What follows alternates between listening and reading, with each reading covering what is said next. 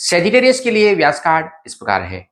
Health में star है, पाँच में से चार ट्रेवल में है चार रोमांस में दो वर्क में है चार लक में है तीन फाइनेंस में है तीन और स्टडी में है पाँच में से तीन स्टार्स इस हफ़्ते आपके लिए लकी कलर है इंडिगो और रेड सप्ताह के लिए लकी नंबर है, सात।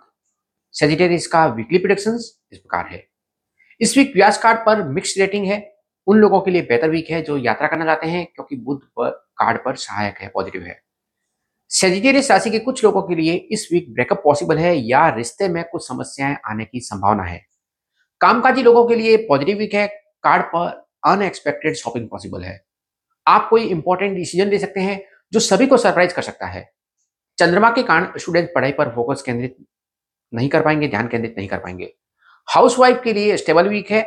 सेजिटेरियस राशि के कुछ लोगों के लिए इस वीक शनि के कारण ऑनलाइन धोखाधड़ी पॉसिबल है। सप्ताह के लिए रिकमेंडेशन इस प्रकार है। आपको अपने रिश्तों में प्रैक्टिकल अप्रोच बनाने की ज़रूरत है। खुद को बिज़ी रखें और दूसरों के मामलों से दूर रहें। इस सोमवार को अपने इष्ट देव को गुलाब या फिर पीले फूल अर्पित करें। सुबह उठने के बाद पहले पंद्रह मिनट तक अपना चेहरा मिरर में आईने में ना देखें। शनिवार को किसी जरूरतमंद व्यक्ति को एक जोड़ी जूते या फिर चप्पल दान ज़रूर करें। कोई भी ऑनलाइन लेन देन करते समय सावधान रहें अलर्ट रहें। क्लियर रहें, हर बार जो चीज़ें आपको दिखती है, वह सच नहीं होती। क्योंकि सतर्क रहे, क्योंकि कभी कभी नमक और चीनी दोनों एक जैसे दिखते हैं। Good luck